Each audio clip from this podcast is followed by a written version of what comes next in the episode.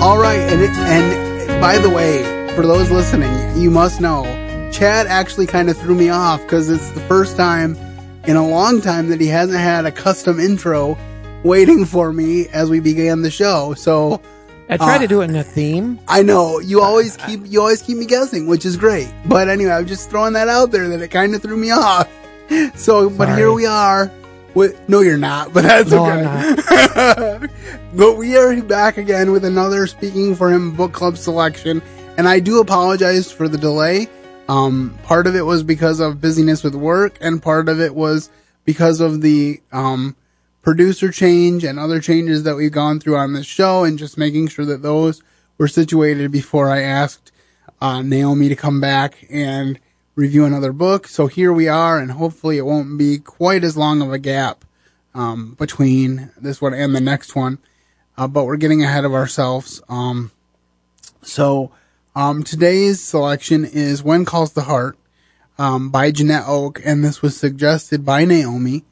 And I actually read it several years ago, and I actually have an autographed copy of it somewhere because I got the chance um, to meet Jeanette Oke because they did When Calls the Heart, the musical at Cornerstone University, and she came for a book signing in conjunction with it. So I've I've been a Jeanette Oke reader for a long time, and I've really enjoyed it. And I love to reread her book, so it was not a uh, a strife or a sacrifice by any means to dig back into this one. So um, thanks for uh, suggesting it, Naomi. And now Chad is going to read for us our quote of the day. If anyone deserves the truth, Nana, a child does. They can accept things, even hurtful things, if they are dealt with honestly in love. Jeanette Oke. When calls the heart. And that is actually a line by um, one of the main characters of this novel, Wynn Delaney, uh, who is a very interesting character, as you will come to discover as we continue uh, this discussion. So, Naomi, can you tell us what was it that prompted you to suggest this book? Um, because the interesting thing about it is that it's in a series. We typically don't read books in series. Um, but it may be that if we find that this um, conversation goes well and that we both enjoyed the book as much as I think we did, we may continue on in the series, which makes it easier to plan for next year. So good, that's good in and of itself. But why did you decide you thought that When Calls the Heart would be a good one for a novel this year? I saw it and I'm like, oh, I haven't read her books in a long time, so okay, this is a really I'll make Andrew read one with me.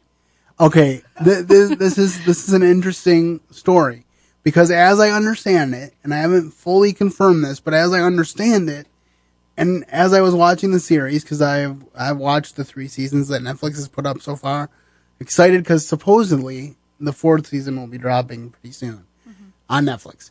But anyway, my understanding is that actually the Elizabeth Thatcher that's on the TV show is a generation removed from the one in the original book When Calls the Heart. And so what they did was they actually wrote three more novels to correspond with the TV series. They were written by Jeanette Oke and her daughter, Laurel Oke Logan. And so if we continue on in this series, we will, uh, as I understand it, get to the story of the next generation Elizabeth Thatcher and uh, her her uh, love interest, who is now his name is now escaping me, but uh, but they actually just added those characters to the book series by writing new books based on the TV show, which I think is kind of refreshing rather than just allowing uh, the TV series to destroy, in my mind, the book and totally change it and call it the same thing. Because I have very strong feelings about the Love Comes Softly movie series versus the books, and we may read those in the future too, because even though I've read them several times, they're good. Mm-hmm. But I I could go on and on about that, and that's not what we're here to discuss. Can you give us some of your initial thoughts of the book, Naomi? Basically, what I was saying is that, like you, I had read it before, um, and so I knew it would be good, but I just wanted to, to read it again. So, I I really did like it, and I thought it was really interesting. Um, the way that uh, her family was because her brother, who she initially goes to, to be near, he was actually her stepbrother, born, um, to her mom by a different husband, um, who died before she was born and her mother, after her mother had remarried. And so it was interesting that she didn't really know him that well, but then she goes on this journey and uh, finds that he is every bit as warm and loving as his mother portrays him to be, which I thought was refreshing. Because even though I had read it before, I didn't remember most of it. And so I'm thinking, well, is he really a good guy? And it turns out that he was. And she was uh, adamantly insistent that she wasn't going to marry someone who was uh, in this North Country and definitely not a Mountie. And so she made sure that he didn't uh, he didn't take liberties and introduce her to any of his single friends, only his married ones and their families. And so I thought that was interesting. And then I just feel like there's a lot of humor in this book. I think um, one of the interesting things about the book is the mice in the teacherage and how there was a struggle with that. And then, of course, after she got rid of most of the mice, then there was this little mouse named Napoleon that she actually came to love. And people thought they were rescuing her by killing him, and she was very devastated. I don't think she ever thought she'd be devastated by uh, the the absence of a mouse, but she was because she actually got to like him. So go figure that one out. But was there anything else humorous that you thought in this book? No, I agree with you. The mice. Yeah. That was that was pretty funny. It did annoy me because growing up in the country, I was like, get a cat, and you don't have the cat for one night. But Yeah, she yeah, didn't you'll like have to the just read it. yeah she didn't like the big cat that they Yeah. they first They should have given her a kid. endued her with. This is an interesting question for a novel, but I but I do think that it that it bears um, uh, discussion here, and that is what is the biggest lesson uh, uh, that you find in this book? And I I really like it because I think that it um, tells a lesson of not being too hasty with making decisions. Like when she first heard that there was this need for teachers in the frontier, she was like, um, I will never, you know, be able to do this. I won't go. I can't do it. But then she realized that there was such a blessing. And even when she was kind of taken advantage of in the beginning, because this guy, this superintendent of schools that was supposed to assign her a school, was just trying to get her to be in a relationship with him, even though they hardly knew each other, and was just a boorish guy. And he sent her to the worst possible school in his mind, and it turned out good. So I think the biggest lesson is just to trust God and, and be, you'll be amazed at what God does. And it's amazing and refreshing to see that in a novel. Do you have anything to add? yeah, I felt like she also had to learn um, to trust God outside of her comfort zone. And Um, I feel like we all have to do that Yeah. at some point. All right. Do you have a favorite story in this book? Uh, the story about Andy. Oh, can you tell us a little bit about Andy? Uh, he was um, kicked by a horse when he was little, and um, so he was, uh, I guess you could say, brain damaged from it. But he was very sweet, and everybody loved him. And um, they, in fact, did a box social, which I had never heard of until I reread this book. I mean, I guess I did before. They all raised money, even though they were very poor, and sent him off to a doctor for surgery. And I don't know, should I tell the rest? Uh, no, I, I think we can let everybody hear um, the rest when they read it. Yeah. Uh, kind of like LeVar Burton on uh, Reading Rainbow. We don't want to give everything away. Yeah. Which did you did you know that he uh, just recently went through a lawsuit from the producers of Reading Rainbow to whether he could say the phrase "You don't have to take my word for it" on his new podcast, which isn't Reading Rainbow. But I will say it freely, and if they and I, I don't think they'll sue me because this is a free podcast. But as he says, you don't have to take my word for it. It's a good book. Um, my favorite story in this book, I think, is I, I like the just the interactions between Elizabeth and Wynn Delaney because he never takes advantage of her. He's always gentlemanly And even when there's uh, a misunderstanding, he doesn't leap to his own defense. He just rolls with it and allows her to come to the place of coming to him and correcting the problem, which I probably would have been a little bit more direct than that, but I do I do respect his strength in reserve and how he handled that. So I would say that that is a big thing. And then also how she got to participate in a church there because they did a church in the school and they said as long as it was okay with her, they would continue to do that. And I also thought it was interesting that they began each school day uh, with prayer and Bible reading, which this was, I think, the turn of the 1900s, so late 1800s, early 1900s. But it was just interesting to hear that being just part of part of the culture. Uh, what character do you most relate to in this book? And if possible, is there a character other than um, Elizabeth Thatcher that you relate to? Anna Peterson. I'm always trying to feed people. Uh-huh.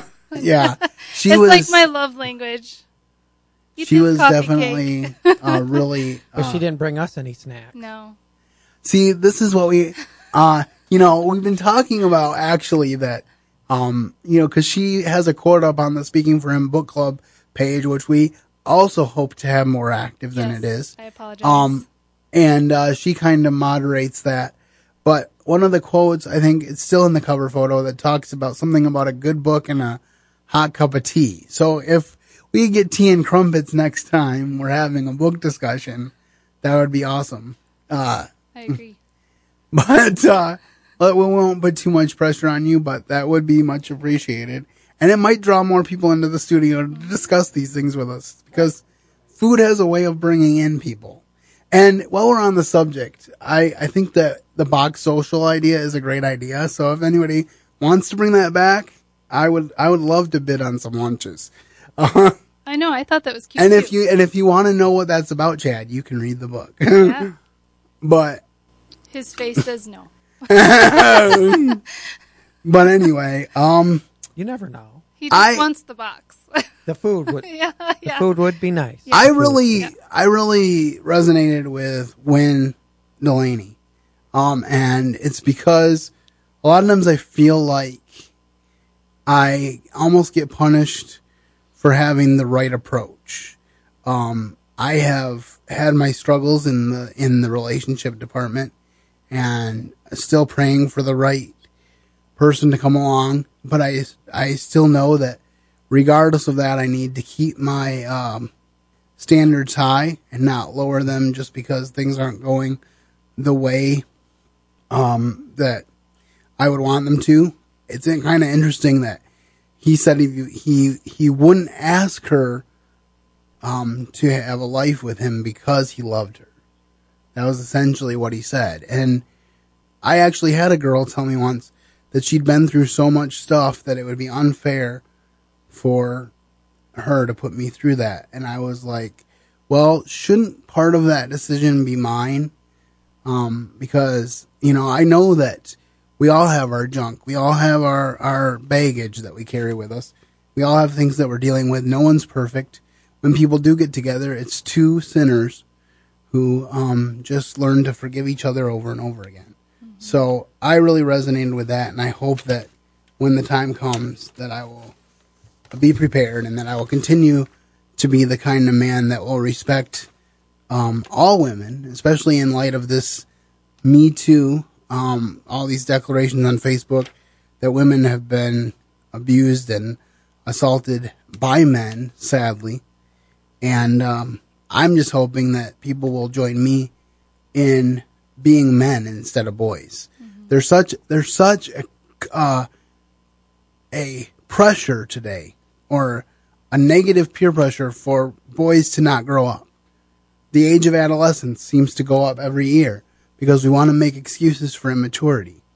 And uh, I don't think I don't think that we uh, should continue to do that. I think we need to be men and we need to be training our boys from a very young age to be men. So uh, that's not really related. Well, I guess it is related to the book discussion, and I know I took it a little deeper than I usually do, but it's something that's been on my mind for the last couple of weeks. All right, well, we're close to wrapping up this discussion. We just have a couple more things. Um, was there something that surprised you about this book? Not really. Okay. Which is kind of the nice part about it. It's it's just a cozy. It's a cozy read. It is a cozy read. I think one of the things that always surprises me about Jeanette Oke is how clear she is with the gospel. Um, there's one scene where one of her brother's kids is being disciplined, and she's over visiting her brother, and um, he brings his son into the library, and and his son says, "Well, the sin that I did wasn't that bad." And we never hear what the sin was, but he said, he said, "You know why it was bad? It was bad because Jesus had to die to pay for it, and so." By doing that sin, you've not only offended your sister, you've also offended Jesus. And he said, I didn't mean to hurt Jesus. And he and his dad said, Yes, I know you didn't, but you need to repent to him and to your sister. And then afterwards there was a sweet scene of reconciliation between brother and sister and it was just really neat. It was forceful, but it was also subtle. Like you said, it's just a cozy read, mm-hmm. But it doesn't pull punches with the gospel, which I love. And why should you read this book? Uh, You should read this book because everybody deserves an escape once in a while. It's not a deep theological book. It doesn't discuss, you know, heavy hitting truth like the next book that we'll cover will, or to the to the extent that it does. And uh, I just think that you could should read this book. And actually, I discovered Jeanette Oke because I listened to an audio of Love's Enduring Promise, and it was very reminiscent of Little House on the Prairie. Um, and I loved that series growing up, so that's how I got turned on to her writing. So I think you'll enjoy it. It is from Canada, so it's a little bit different perspective. Sometimes I think she's talking about the U.S., and then there's subtle reminders that she's in Canada, and so that's just kind of nice too. So I just think that you should read this book um, because it's a great um, read, and as the, the weather gets colder, um, it's a good excuse to curl up with a good book. Uh, Naomi, did you have anything to add? Nope, I agree. I think with all the drama um, in the world, it's nice to just sit back, close the door, and relax, and enjoy a good book. All right. Well, our next book that we'll be covering in the next month or two, Lord willing, because hopefully it'll be faster, is uh, Living Among Lions, and that's by the Benham brothers.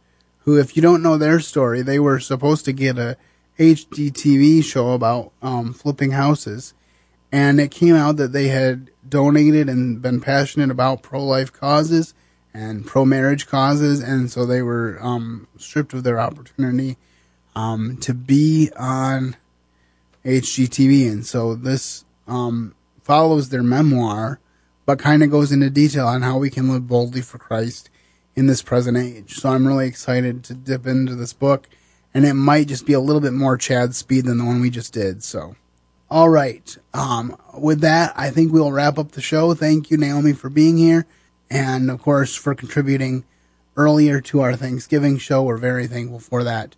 Um, and so with that, I will just say, keep serving the best of masters and have an awesome weekend. Thank you for listening to today's episode. Your host has been Andrew Gomison, founder of Speaking for Him. For more information on today's show and to leave us comments and voicemails, visit speakingforhim.blogspot.com. You can find Andrew's ministry at speakingforhim.com. That's speaking, the number four, H-I-M. You can also interact with us at facebook.com slash speakingforhim and on Twitter at Speaking for Him. And when you look for us on iTunes and Stitcher, let us know what you think of the podcast by leaving a rating and review.